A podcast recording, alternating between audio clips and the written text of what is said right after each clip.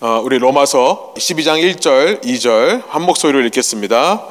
그러므로 형제들아 내가 하나님의 모든 자비하심으로 너희를 권하노니 너희 몸을 하나님이 기뻐하시는 거룩한 산 제물로 드리라 이는 너희가 드릴 영적 예배니라 너희는 이 세대를 본받지 말고 오직 마음을 새롭게 함으로 변화를 받아 하나님의 선하시고 기뻐하시고 온전하신 뜻이 무엇인지 분별하도록 하라. 아멘. 우리 함께 앉으셔서 말씀 나누겠습니다.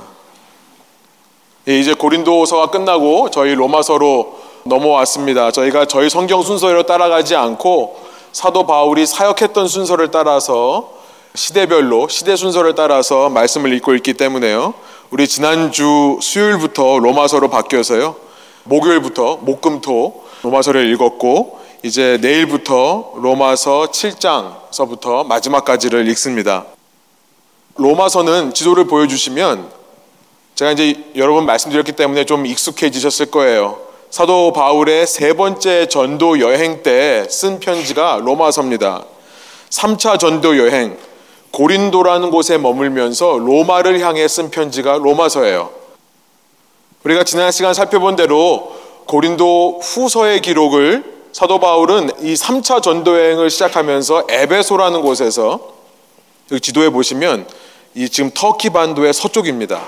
3차 전도 여행을 시작하면서 에베소에 머물면서 2차 전도 여행 때 방문했던 고린도를 향해 고린도 전후서를 썼다라고 말씀을 드렸습니다. 우리 지난 시간 살펴본 대로 고린도 후서에서 사도 바울은 내가 이제 곧 갈 거니까 헌금을 준비하라라는 메시지를 보냈었어요. 그리고 이제 3차 여행 그 에베소를 지나서 마케도니아 지역을 거쳐서 드디어 고린도에 도착하게 됩니다.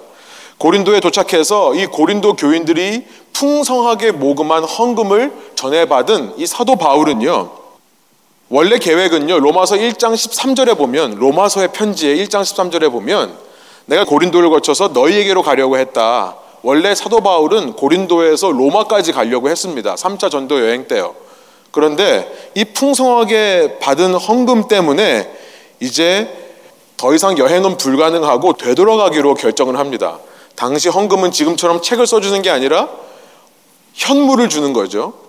실제로 동전들을 받는 겁니다. 그러니까 이걸 들고 여행할 수가 없는 사도 바울은 로마서 15장 25절, 26절, 로마서의 맨 마지막 16장인데 그 전장 15장에 보면 15장 25절 26절에 내가 이제 고린도 교인으로부터 받은 이 헌금을 가지고 너희에게 가지 못하고 내가 예루살렘으로 돌아가야 된다 라고 하는 자신의 목적을 밝힙니다. 어, 우리가 사도행전을 통해 읽어본 대로 예루살렘이라고 하는 곳에 가면 사도 바울은 붙잡히게 되어 있습니다. 그 예루살렘이라는 곳은 유대인들이 득실득실한 곳이에요. 어떻게든지 사도 바울을 붙잡아서 감옥에 넣고 죽일 계획을 하고 있는 사람들이 가득한 곳입니다. 그런데 사도 바울이 예루살렘으로 돌아가야만 하는 이유, 그것은 헌금을 전달하기 위해서라는 것을 알게 됩니다. 하나님께서 이 헌금을 전달하는 것이 너무나 중요하다라고 하는 마음을 주셨기 때문에 자기 전도 여행에서 돌아가는 거죠. 그렇게 돌아갈 수밖에 없으면서 아쉬운 마음에 고린도에서 원래 가고자 했던 로마에 가지 못하는 그 마음을 담아 쓴 편지가 로마서가 되는 겁니다. 몇몇 초기 사본에는 보면 이 로마서 맨 뒤에 이렇게 써 있었어요. 이것은 바울이 고린도에서 쓴 것이다. 그런데 이제 많은 학자들은 이것은 후대 사람들이 집어넣은 것이라 보고 이제 저희 성경에서는 뺐습니다. 여러분 로마라고 하는 것은 이 당시 지도 보시면 이 지도뿐만 아니라 이 지도의 서쪽, 이 지도의 남쪽 전부 로마 왕국입니다. 그 로마 왕국의 수도가 바로 롬, 이 로마예요. 로마라고 하면 당시 최고의 도시입니다. 대략 추정하기로 그 당시에 400만에서 500만 명이 살고 있었다라고 얘기를 합니다. 도시 중에 도시고 가장 큰 도시.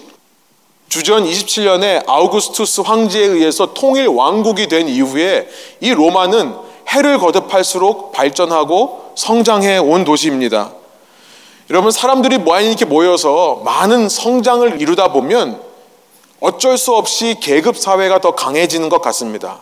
로마는 철저한 계급 사회로 유명했죠. 로마 시민권을 받게 되면 그 당시 최고의 부를 누리고 최고의 권력, 최고의 지위를 소유할 수 있었습니다. 그러나 로마 시민이 아니면 정말 살기 어려운 도시가 로마였어요. 당시 로마를 연구했던 많은 학자들이요. 아마 로마 안에는 전체 인구의 한 40% 되는 사람들이 노예였을 거다라고 추정을 합니다. 굉장히 많은 숫자예요. 이 많은 사람들이 노예였다는 얘기는 뭡니까? 소수의 몇 명, 그 사람들이 정말 편한 삶을 살았다는 거예요. 여러분 지금도 동남아시아에 가면 지금도 household staff라고 하는 사람들이 있어요. 혹은 maid라고 하는 사람들이 있어요. 가사 도우미들이 있습니다. 이 동남아시아 국가는 아직도 이런 가사 도우미가 많이 남아 있는 것을 보게 돼요. 어, 동남아시아 국가 중에서 가장 가사 도우미가 많은 나라가 어딘지 아십니까? 별 쓸데없는 걸 다 조사를 했죠. 어, 제가 보니까 싱가포르라는 나라예요. 그나마 정말 잘 살거든요. 그러니까 집에 뭐 집안일 하는 사람, 아이를 보는 사람, 차를 운전하는 사람을 몇 명씩 두고 살아가는 곳입니다.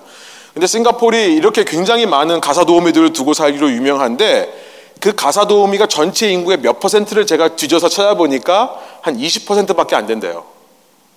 그러니 당시 로마가 얼마나 이 빈부격차가 큰 도시였는지 우린 짐작할 수 있습니다. 제도적으로 한 번 노예면 영원토록 노예로 살게 만들었었어요. 로마 시민들은요. 그래야 소수의 엘리트 계층이 편하게 살 수 있었거든요. 이런 계급 사회의 엘리트 사회라였다는 증거가 성경에도 나와 있습니다. 이 아우구스투스 첫 번째 왕 이후에 네 번째 왕인 클라우디오, 클라우디어스라고 하는 왕 때에 유대인들이 로마로부터 쫓겨나는 기록을 담은 사도행전의 기록이 있습니다. 사도행전 18장 1절부터 3절인데요. 세 번역으로 제가 한번 읽겠습니다. 그 뒤에 바울은 아테네를 떠나서 고린도로 갔다. 이제 2차 전도 여행 때 처음으로 고린도에 갔던 그 장면을 기록하고 있습니다. 거기서 그는 본도 태생인 아굴라라는 유대 사람을 만났다. 아굴라는 글라우디오 황제가 모든 유대 사람에게 로마를 떠나라는 칙령을 내렸기 때문에 얼마 전에 그의 아내 브리스길라와 함께 이탈리아에서 온 사람이다. 바울은 그들을 찾아갔는데 생업이 서로 같으므로 바울은 그들 집에 묵으면서 함께 일을 하였다. 그들의 직업은 천막을 만드는 일이었다. 제가 세 번역으로 읽어드렸는데요. 이 글라우디오 황제가 실제로 유대인을 쫓아냈던 것은 성경뿐만 아니라 이 로마 왕국의 그 역사에도 기록되어 있습니다. 주후 49년의 일이에요. 여러분 상상해 보세요. 지금 미국이 어느 민족이 마음에 안 든다고 나가라고 한다면 이 말도 안 되는 얘기라고 하겠죠. 그런데 당시 로마에서는 이것이 가능했던 것입니다. 로마 역사 기록에 보면 글라우디오라는 클라우디오스라는 황제가 이런 결정을 내린 이유는 유대인들이 자꾸 크레스투스라는 사람과 싸우는 일이 다투는 일이 있었기 때문이다라고 기록하고 있어요. 이 크레스투스라는 것을 많은 학자들이 크리스투스라는 말을 잘못 적은 걸로 이해를 하고요. 크리스투스란 기독교인을 말하는 겁니다. 도시 내에서 자꾸 기독교인들을 붙잡으려고 하니까 이들을 말살시키려고 하니까 마음에 안 든 로마 황제가 나가라고 추방 명령을 내렸던 겁니다. 혹은 초기 기독교는 유대인 중심이었기 때문에 기독교가 마음에 안 들었던 이 황제가 나가라고 얘기한 것일 수도 있습니다. 아무튼 이렇게 쫓겨온 아굴라와 브리스길라를 통해 사도 바울은요 로마라고 하는 그 당시 최고의 도시 그 속에도 교회가 존재하고 있었다는 사실을 알게 돼요. 말씀드린 대로 교회는 처음에 유대인들에 의해서 시작됐습니다. 당시는요. 근데 여러분 상상해 보세요. 갑자기 어느 날 교회의 중심이 됐던 유대인들이 전부 안 나오는 겁니다. 쫓겨나는 거예요. 그 로마 교회에 아마 이방인들만 남았을 거라 상상해 볼 수 있죠. 글라우디오는 이후 5년 후에 49년이 이 말을 한 다음에 5년 후 주후 54년에 죽습니다. 그리고 나서 많은 유대인들이 다시 로마로 돌아갑니다. 우리가 이제 로마서를 읽어보겠습니다만 맨 마지막 16장 3절에 가보면 사도 바울이 이 편지를 이 피비라고 하는 자매를 통해서 전하면서요. 거기 가 있는 브리스길라와 아굴라에게도 안부를 전해달라 이렇게 얘기하는 장면이 나와요.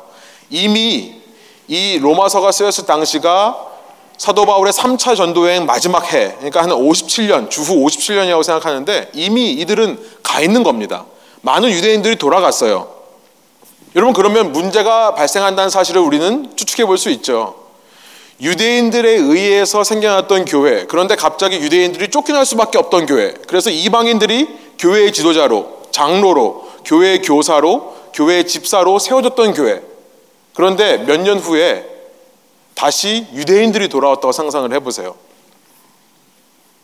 저는 이번 로마서를 읽으면서 기존과는 조금 다른 새로운 각도에서 이 로마서를 보게 되었고요. 여러분 오늘 설교의 제목이 이 세대를 본받지 말고 마음을 새롭게 함으로 생략했지만 변화를 받으라라고 하는 제목인데요. 여러분 이것을 보면 어떤 적용이 생각나십니까? 내가 어떻게 살아야 될까 생각이 드십니까? 저는 조금 우리가 생각했던 것과는 다르긴 하지만 조금 새로운 각도지만 그러나 복음적인 메시지를 좀 전해보려고 합니다. 로마 교회에 이런 문제가 있었다는 사실을 가지고 우리가 이제 이 로마서를 읽기 시작하면요. 많은 것들이 이해가 돼요. 우리 흔히 로마서는 바울 신학의 최고봉이다. 바울 신학의 정수다. 라는 얘기를 합니다. 그 꼭대기에 있는 책이다. 어, 영어로는요, 매그넘 오프스라고 하죠. 이 사도 바울의 로마서라는 서신을 가리켜서 바울 신학의 매그넘 오프스다. 그러니까 쉽게 말하면 마스터피스다. 걸작 중에 걸작이다라고 표현을 합니다. 그런데 저는 이 편지가 어떻게 탄생하게 되었는가? 그래서 한번 생각해 본 거예요. 어느 날 사도 바울이 아, 내가 정말 역사의 길이 남을 유명한 편지를 하나 써야겠다.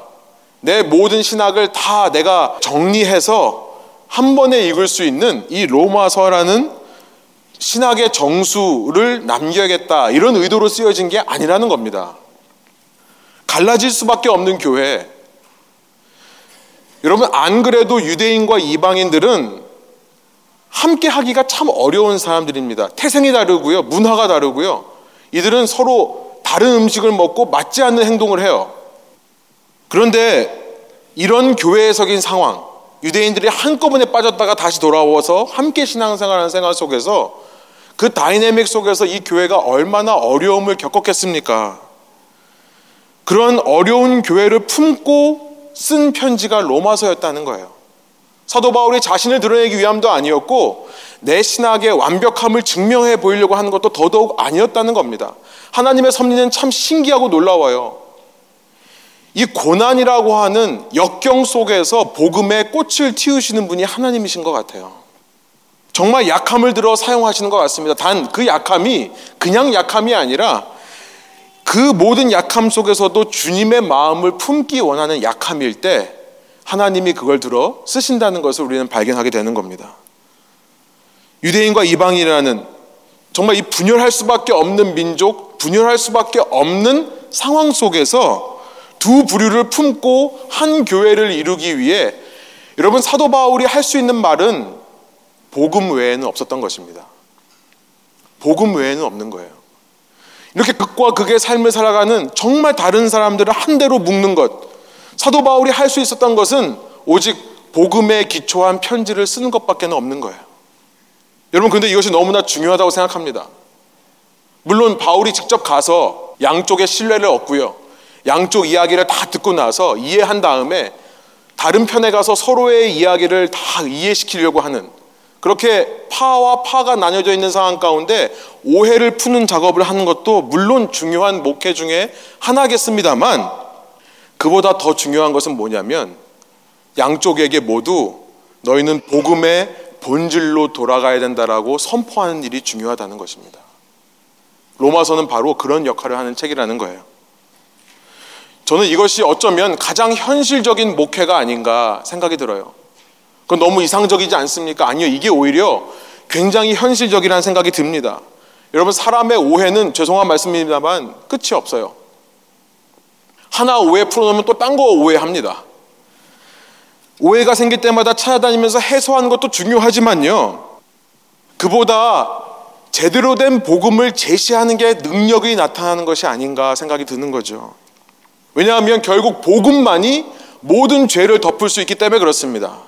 모든 죄를 덮을 수 있는 능력이기 때문에 모든 죄를 덮을 수 있다면 왜 오해를 덮지 못하겠습니까? 목회자로서 사도 바울은 고린도 편지를 통해 교회의 여러 가지 대소사, 크고 작은 일들에 대해서 하나하나 지시를 내린 적도 있었어요. 그런데 이제는 갈라설 수밖에 없는 교회, 분열할 수밖에 없는 교회를 향해 복음 외에는 쓸 수가 없는 겁니다. 일일이 적용하는 이런 메시지가 아니라요. 복음만을 쓰게 되는 거예요. 하나님의 놀라운 섭리가 있죠. 귀 있는 자는 듣게 마련입니다. 그렇게 갈라설 수밖에 없는 위기에 처한 교회를 향해 쓴 이 로마서라는 편지가 후대 사람들에게 복음의 정수, 복음의 매그넘 오프스, 마스터피스로 불리게 되는 것입니다. 여러분 저는 이 로마서를 읽으면서 또 저와 여러분이 함께 원하는 것은 뭐냐면 이 메시지를 읽으면서 우리 이런 마음을 품기를 원해요. 문제 자체를 얘기하기보다 우리는 문제가 있을 때 늘 복음으로 되돌아가야 된다는 사실입니다. 우리의 삶에 다시 한번 복음에 집중하고 복음이 살아 역사하게 할 때 그것이야말로 최고의 해결책이라는 것을 생각해 보기를 원하는 것입니다. 이렇게 갈라설 수 없는 두 부류를 품고 이 편지를 썼기 때문에요. 여러분 주의 깊게 이 편지를 처음부터 읽어보시면 이런 표현들이 자주 중당한다는 것을 알게 돼요. 먼저는 유대인에게요. 그리고 헬라인에게로다. 헬라인. 그리스 사람을 말하는 게 아니라 그리스 문명을 받아들인 이 이방 사람들, 로마 사람들을 가리켜서 말하는 것입니다. 로마서의 중심 구절이라고 하는 1장 16절. 우리는 이것을 로마서 전체의 thesis statement이다. 이것이 핵심 구절이다라고 얘기를 합니다. 그 구절이 어떻게 시작했는지 여러분 기억하시죠? 우리 함께 한번 외워 볼까요? 읽어 볼까요? 내가 복음을 부끄러워하지 아니하노니 이 복음은 모든 믿는 자에게 구원을 주시는 하나님의 능력이 됨이라 먼저는 유대인에게요 그리고 헬라인에게로다 이런 표현들이 많이 나오는 거예요. 사도 바울은 이 편지를 통해 복음에 대해서 얘기하고 싶은데 그럼 복음만 얘기하고 싶으면 여기서 끝나면 되죠. 나는 복음을 부끄러워하지 않습니다. 왜냐하면 이 복음은 모든 믿는 자에게 구원을 주시는 하나님의 능력이 되기 때문입니다. 여기서 끝나면 되는데요. 사도 바울의 목적은 거기서 한 걸음 더 나아가서 복음을 얘기함을 통해 이 두 세력을 연합시키고 싶은 거예요. 사랑으로 화해하게 하고 싶으신 거예요. 그러니까 먼저는 유대인에게요. 그리고 헬라인에게로다는 말을 붙이는 거죠. 로마서 1장부터 11장까지는요. 이 복음에 대한 제시, 복음에 대한 설명이 기록되어 있습니다. 사도 바울은 복음을 파고들면서 이 복음을 어떻게 이해시킬까를 고민하고 있는데 그 대상이 유대인뿐만 아니라 헬라인에게도 동시에 전하고 있는 것입니다. 로마서 2장에 보면 사도 바울은 복음 얘기를 하기 위해 우리가 먼저 죄인이라는 얘기를 합니다. 2장 3장의 내용이 그거였죠. 유대인이건 이방인이건 우리는 모두 죄인으로 발견될 수밖에 없다. 똑같은 표현이 나옵니다. 우리는 모두 죄인이다. 먼저는 유대인이고 또한 헬라인이다. 왜냐하면 유대인들은 율법 아래에서 죄인으로 드러날 수밖에 없는 겁니다. 율법이 죄를 알려주는 거죠. 이방인들은 율법이 없는데 그럼 어떻게 죄인이 되냐? 율법이 없는 이방인들은 자기의 양심에 따라 죄인임이 드러난다. 이런 얘기를 쭉 해왔습니다. 그러면서 로마서 5장에 가면 복음을 제시하죠. 사실 복음은 계속해서 제시되어 왔습니다. 그렇게 소망 없는 우리지만 예수 그리스도는 우리가 아직 죄인 되었을 때에 그 죄인 된 상태 그때 예수님이 우리를 위해 죽으심으로 하나님의 우리를 향한 사랑을 드러내셨다. 확증하셨다라는 것을 이야기합니다. 그 사랑은 유대인에게만 전해지는 것이 아니라 유대인과 헬라인 모두에게 전해지는 것이다. 그 예수를 통해 우리 모두는 생명의 성령의 법 가운데서 살아가게 되고 8장 1절이죠. 그리고 8장 맨 마지막 절에 가보면 39절에 그 어느 것도 그 사랑에서 우리를 끊을 수는 없다라는 얘기를 하기 시작하는 겁니다. 그런데요, 이 모든 복음에 대한 설명은 여러분 그 뒷부분을 얘기하기 위한 거였어요. 먼저는 유대인, 또한 헬라인, 로마인. 9장으로 넘어와 보면 9장 10장 이제 사도 바울은 유대인들을 향해 외칩니다. 유대인들에게 외치는 것은 뭐냐면 아브라함의 후손, 혈통적인 이스라엘이 참 이스라엘이 아니라 예수를 믿는 사람들은 이스라엘이다. 그렇기 때문에 이방인들도 이스라엘이 될 수 있다는 것을 9장 10장에 말합니다. 10장 그래서 17절에 가보면 어떻게 우리가 믿음에 이르게 되냐? 믿음은 혈통으로가 아니라 들음에서 나고 들음은 그리스도의 말씀을 듣는 것으로부터 이루어진다. 그 얘기를 하죠. 그러면서 11장에 가면 이방인들을 향해 이제 외치기 시작합니다. 너희는 접붙임을 받은 가지다. 하나님께서는 원가지도 아끼지 않으셨다. 그 원가지의 불순종을 하나님께서는 잠시 허락하셨다. 왜냐하면 너희들이 붙임을 받게 하기 위해서. 하나님께서 원가지도 아끼지 아니하셨거든 하물며 너일까 보냐. 너희들은 유대인들보다 더 복음 안에 붙들어 있어야 된다. 이런 내용들을 11장에 하기 시작해요.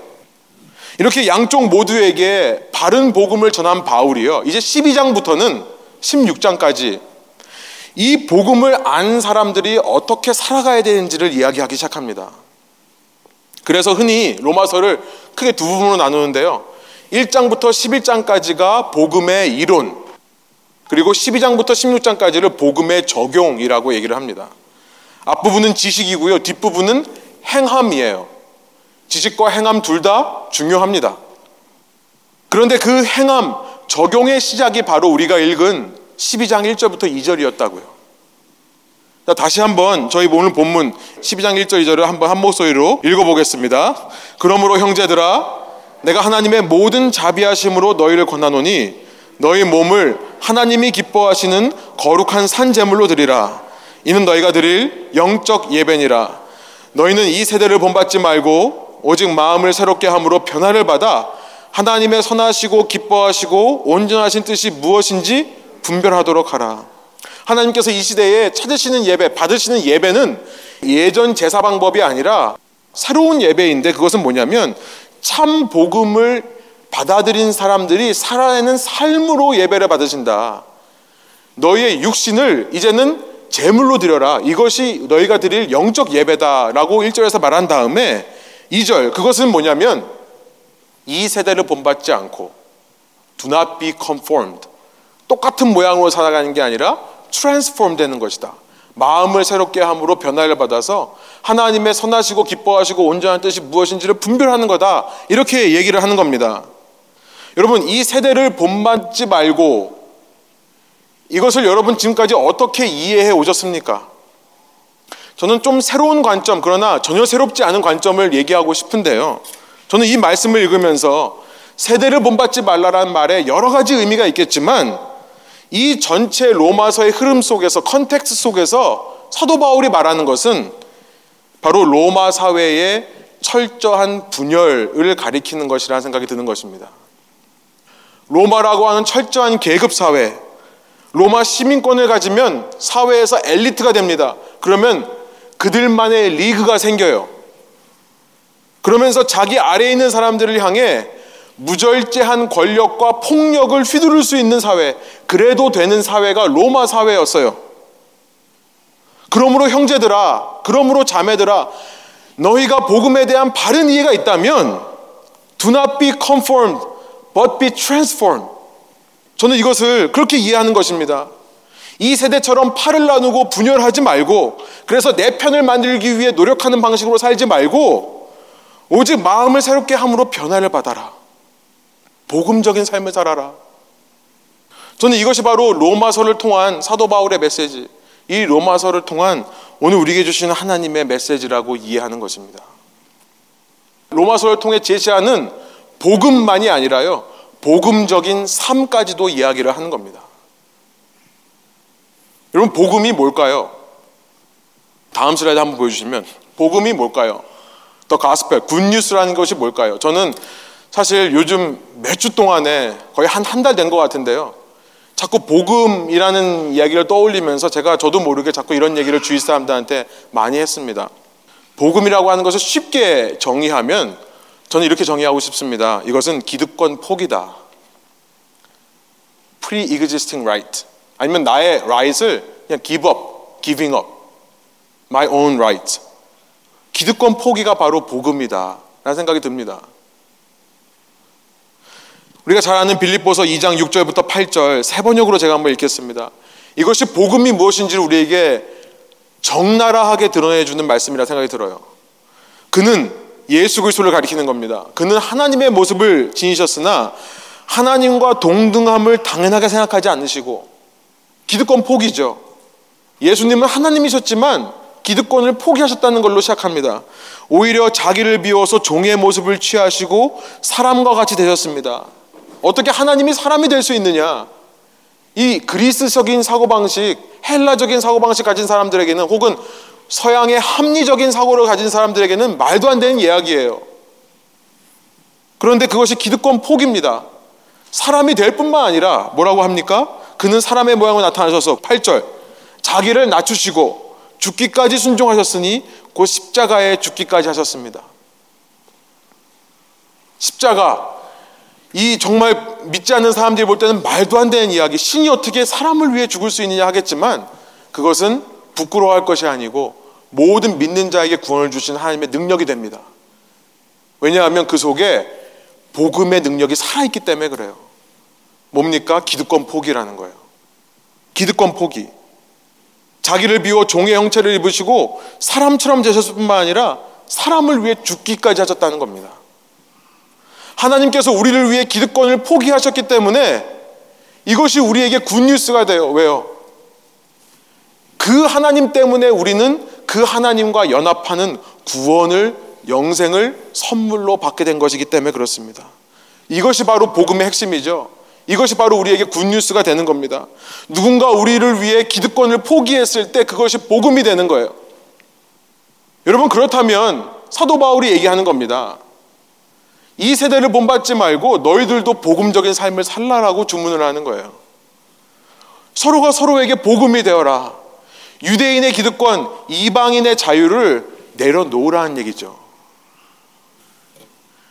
내가 세상적으로 생각하면 품을 수 없는 사람, 아니, 사랑이라는 단어조차 어울리지 않습니다. 그와 한 공간에 있는 것조차 불편합니다.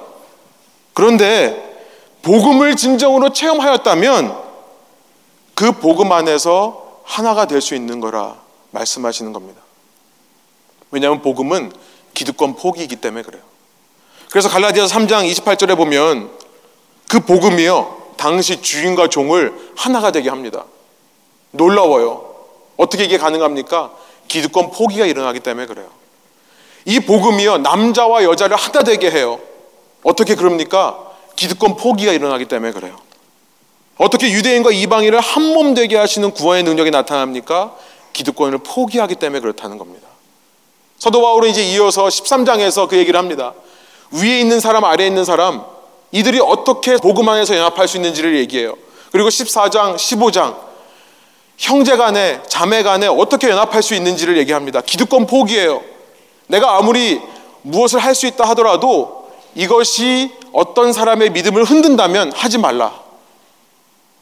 형제를 실족하는 일을 하지 말라는 것을 이야기합니다. 결국 복음을 체험했다고 하면서 교회 안에서 한 사람 한 사람 각 개인이요 기득권을 포기하는 모습이 없다면 그것은 머리 대신 그리스도 우리를 위해 먼저 기득권을 포기하신 예수 그리스도를 욕되게 하는 사실이라는 것을 우리가 깨닫게 되는 것입니다. 제자도를 쓴 데이빗 왓슨이요 그 책에서 이렇게 기록한 것이 기억이 났습니다. 제가 읽습니다. 교회가 먼저 교회 안에서 치유하고 화해하는 사역을 잘 감당할 때 하나님의 창조 세계에 대한 치유와 화해 사역을 효과적으로 감당할 수 있는 것이다. 우리도 치유 못하고 우리도 싸우고 있는데 어떻게 세상을 치유하고 세상을 화해시키겠느냐 이 말을 하는 겁니다. 그러므로 세계를 통틀어 9천여 개의 교파가 있다는 사실은 그리스도에 대한 모욕이며 복음에 대한 부정이며 하나님의 나라의 확장을 결정적으로 방해하는 요소이다. 어, 지난 청년 목회자를 위한 연합 세미나를 하면서요. 꼭 청년만이 아니라 사실 그 자리에 1세들이 많이 오셨어요.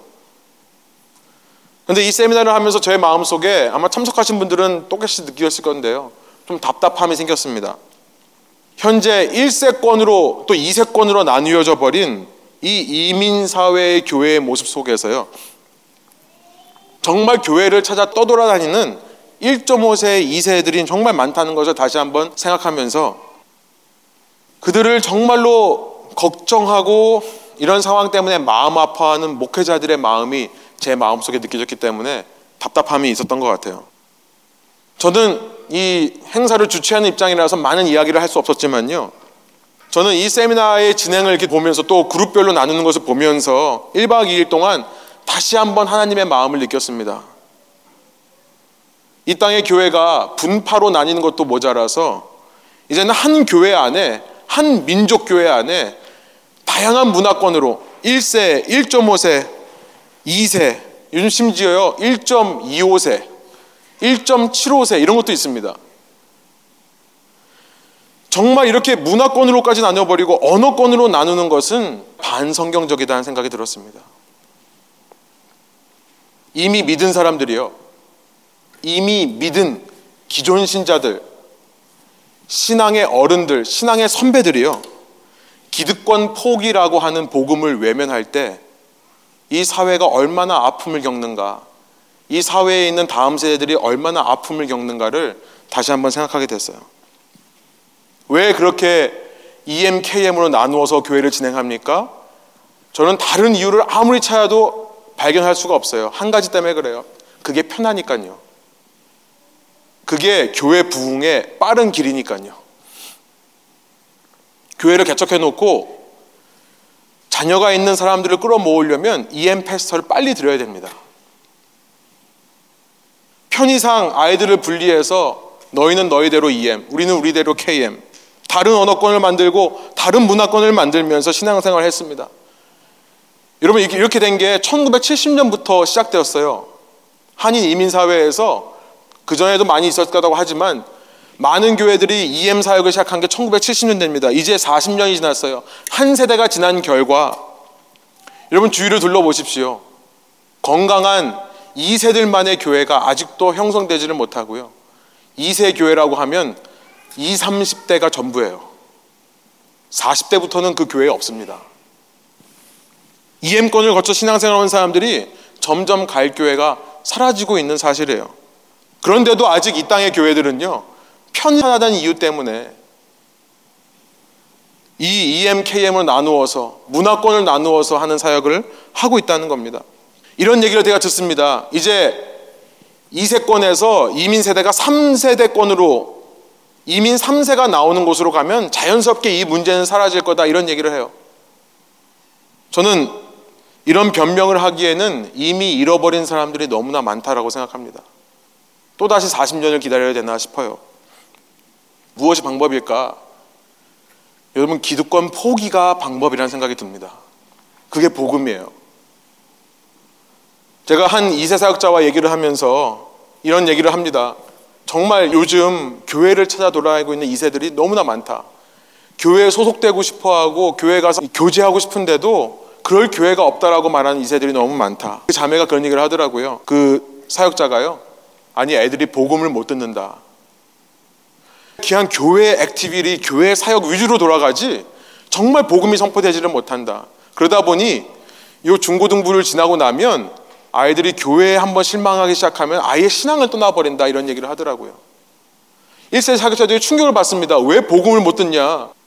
강단에서 복음의 메시지를 선포하지 않냐? 이런 얘기를 나눴습니다. 저는 말을 하지 않았지만 제 속에 이런 생각이 들었어요. 복음에 대한 설교가 없는 것이 문제가 아니라요. 복음은 설교되어집니다. 그런데 교회 안에서 복음을 보여주지를 못하는 거예요. 기득권을 가진 사람들이 포기하는 모습을 보여주지를 못하는 겁니다. 다음 세대를 위해 비신앙인들을 위해 내가 충분히 누리고 내가 누려도 되는 것들을 내려놓는 모습이 안 보이는 거예요. 여러분 함께 가기 위해서 기득권을 포기하는 부모 세대, 신앙의 선배 세대가 있어야 그 다음 세대가요. 비신앙인들이 복음을 체험할 거 아닙니까? 저는 이렇게 생각해요. 청년들만 모아놓으면 젊은 사람들만 모여 모아놓으면 그 다음 세대 사역이 부흥할까요? 아니요. 저는 아니라고 생각해요. 같은 또래 집단에서는요, 복음을 체험하기 상당히 상대적으로 어렵다고 저는 생각합니다. 오히려 많은 계층이 함께 있을 때 나보다 훨씬 더 많이 신앙생활 하신 분들, 나보다 더 신앙이 확고하신 분들이 기득권을 포기하는 복음을 보여줘야 이 세대가 배워서 다음 세대에게 그 세대가 또 배워서 또 다음 세대에게 그 복음을 전해줄 것이 아니냐는 거예요.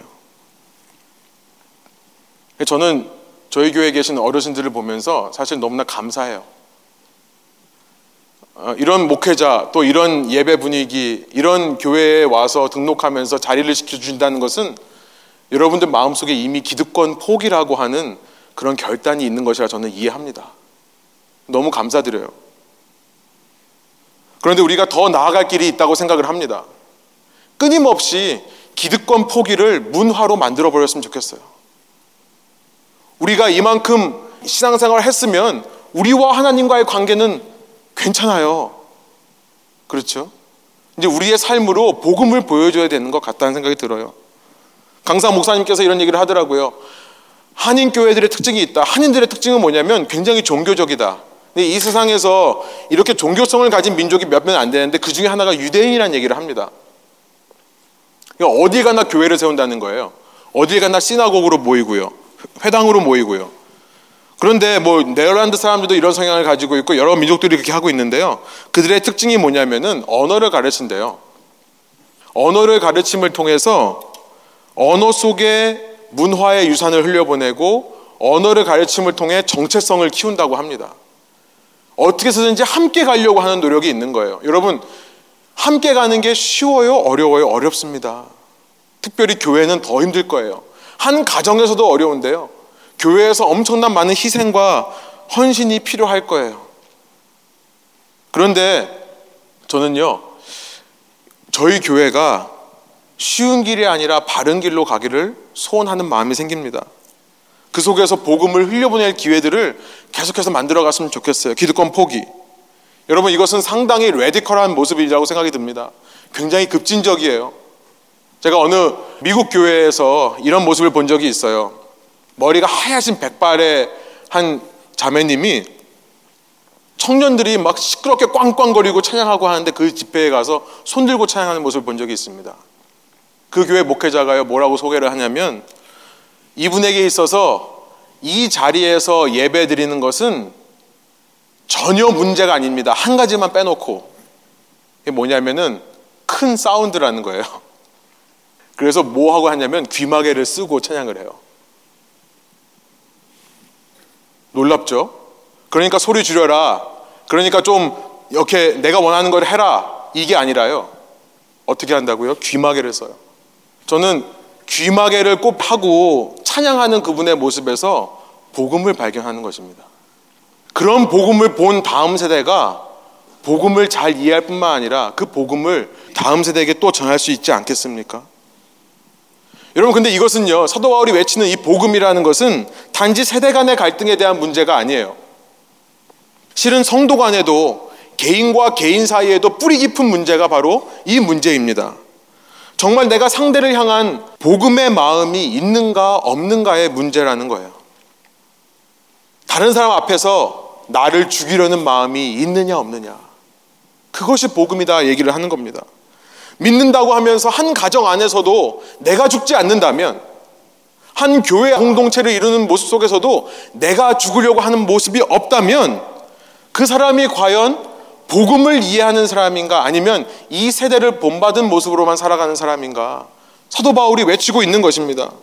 그래서 사도 바울은 12장에서 너희가 세대를 본받지 말고 오직 마음을 새롭게 함으로 변화를 받으라라고 얘기를 하면서 복음적인 삶의 모습이 어떤 건지를 이어서 이야기를 합니다.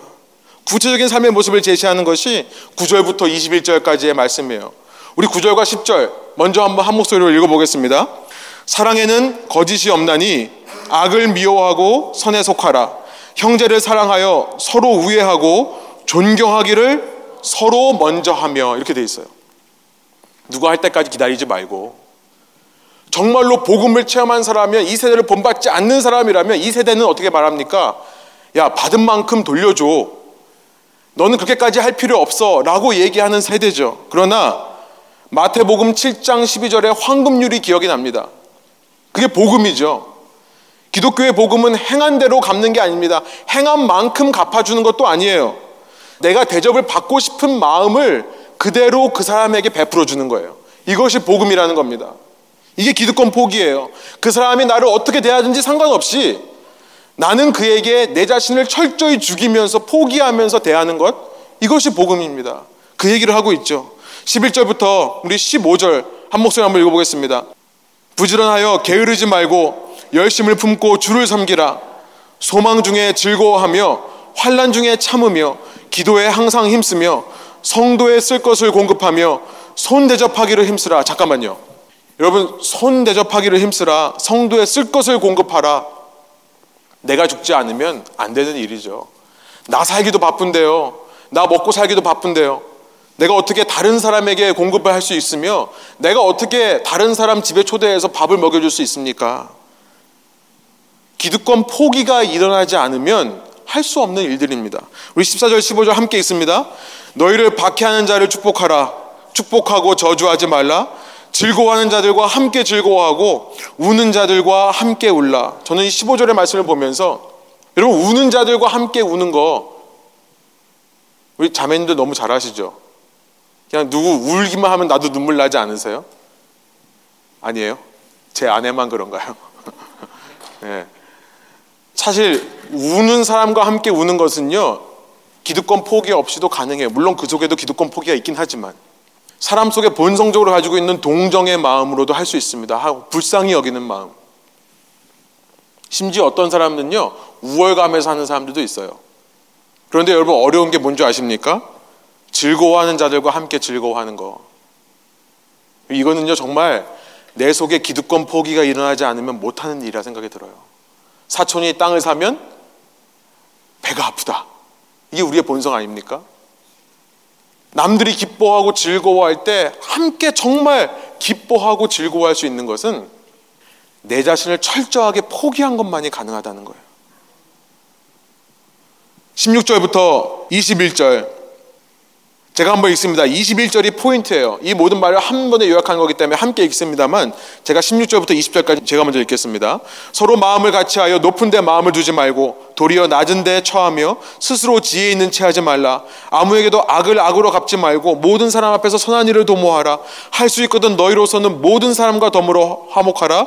내 사랑하는 자들아 너희가 친히 원수를 갚지 말고 하나님의 진노하심에 맡기라. 기록되었으되 원수 갚는 것이 내게 있으니 내가 갚으리라고 주께서 말 말씀하시니라 내 원수가 줄이거든 먹이고 목마르거든 마시게 하라 그리함으로 내가 숯불을 그 머리에 쌓아 놓으리라 우리 21절 함께 읽겠습니다 악에게 지지 말고 선으로 악을 이기라 복음이 살아있는 사람 기득권 포기가 일어나는 사람은요 악을 악으로 갚지 않고 선으로 악을 이긴다는 것입니다 정말 우리 속에 있는 시기하는 마음 질투하는 마음 비판하고 정죄하는 마음을 죽일 때만 가능한 일입니다.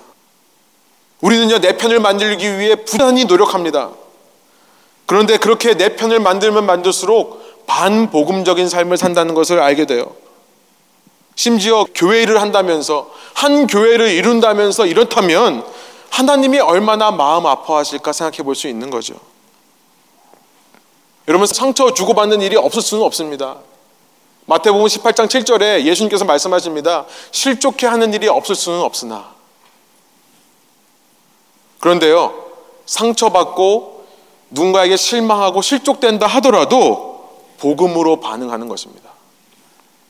내 속에 갚아주려는 마음이 아니라 그를 위해 기도하는 거예요. 그가 배고프다고 하면 먹여주는 겁니다. 그가 목마르다고 하면 마실 것을 주는 거예요. 선으로 악을 이기는 것. 기득권 포기가 일어난 복음적인 삶을 살 때만 가능하다는 거예요. 여러분, 제가 말씀드리고 싶은 것은 이겁니다. 제자도에서 데이빗 왓슨이 아까 그 이야기를 이어서 이렇게 기록을 합니다. 그리스도인들이 그리스도의 몸을 수천 개의 작은 조각으로 갈래갈래 찧었다는 사실을 깊이 회개하고 성령이 치유하시고 새롭게 하시기를 간절히 기도할 때에만 교회가 그리스도 안에서 만물을 화해하는 일에 하나님의 대행자가 될 수 있다.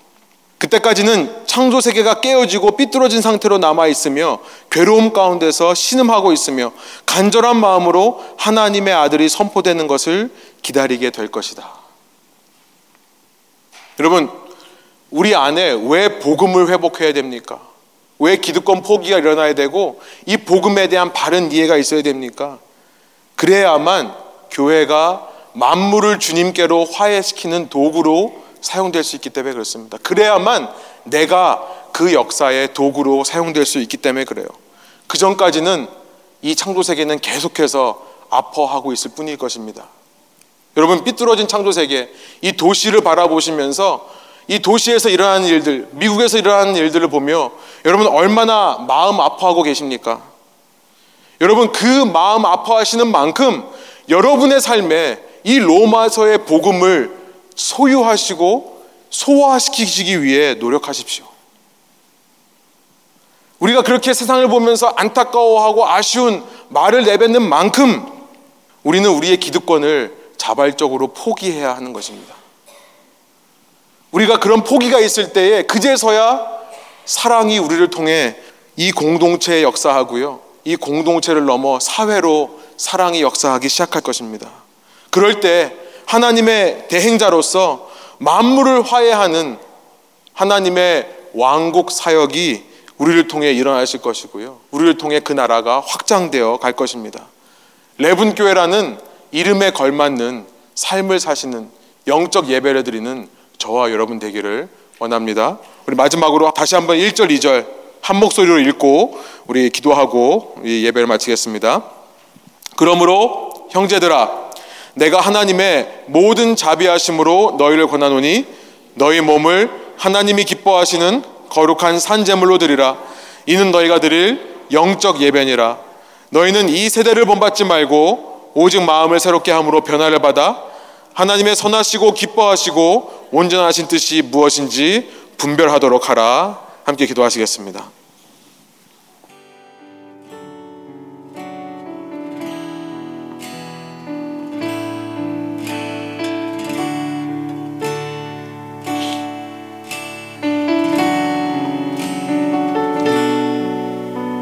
하나님, 이 시간 저희가 말씀을 통해 복음이 무엇인지 우리가 과연 복음적인 삶을 살아내고 있는지를 주님께서 다시 한번 돌아보게 해주시니 감사합니다.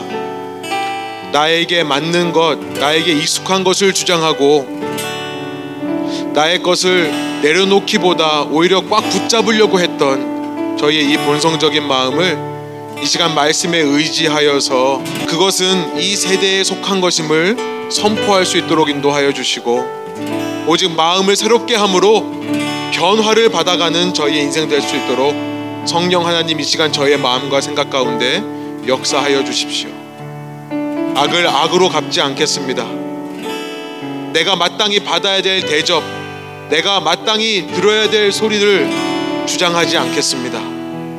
주님 발 앞에 내려놓고 그것마저 주님의 모습을 닮아 포기할 때에 그런 나를 통해 이 공동체를 통해 주님의 복음이 드러나게 하여 주시고 복음을 통해 사랑이 증거되게 하여 주시고 그 사랑을 보고 주님을 알게 되는 일들이 저희를 통해 일어나게 하여 주옵소서. 정말로 예수님은 예수님께서 하신 일은 많은 사람에게 매력적인 것이라 믿습니다. 예수님은 이 시대 모든 사람들에게 매력적이신 분이십니다.